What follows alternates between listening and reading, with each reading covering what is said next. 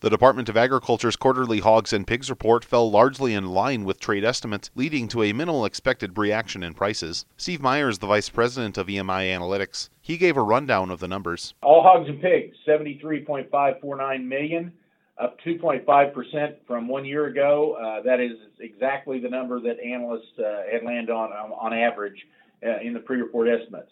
The breeding herd, 6.087 million head, up 1.2% from a year ago that also is the uh, the exactly the number that uh, was the average of analyst estimates.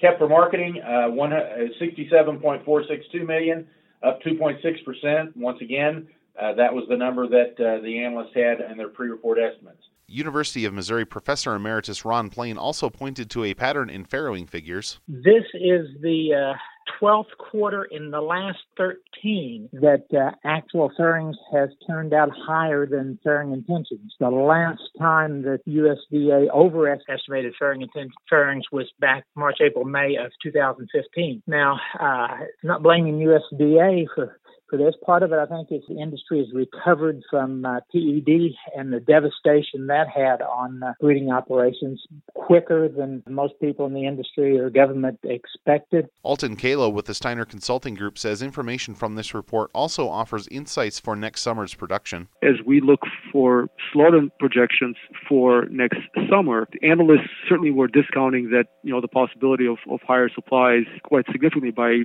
saying that the intentions are going to be pretty much flat. Now now that intentions based on the USDA report are suggesting a, a 1.3% increase, you know, you tag on top of that another, you know, trend increase of, of pigs per litter of 0.7, 0.8%. And, you know, it's, it's not that far fetched to, you know, project slaughter numbers for next summer to be about 2% higher than a year ago. Analysts predict the price impact on this report will be negligible since it came in so close to trade expectations. Reporting for AgriPulse, I'm Spencer Chase.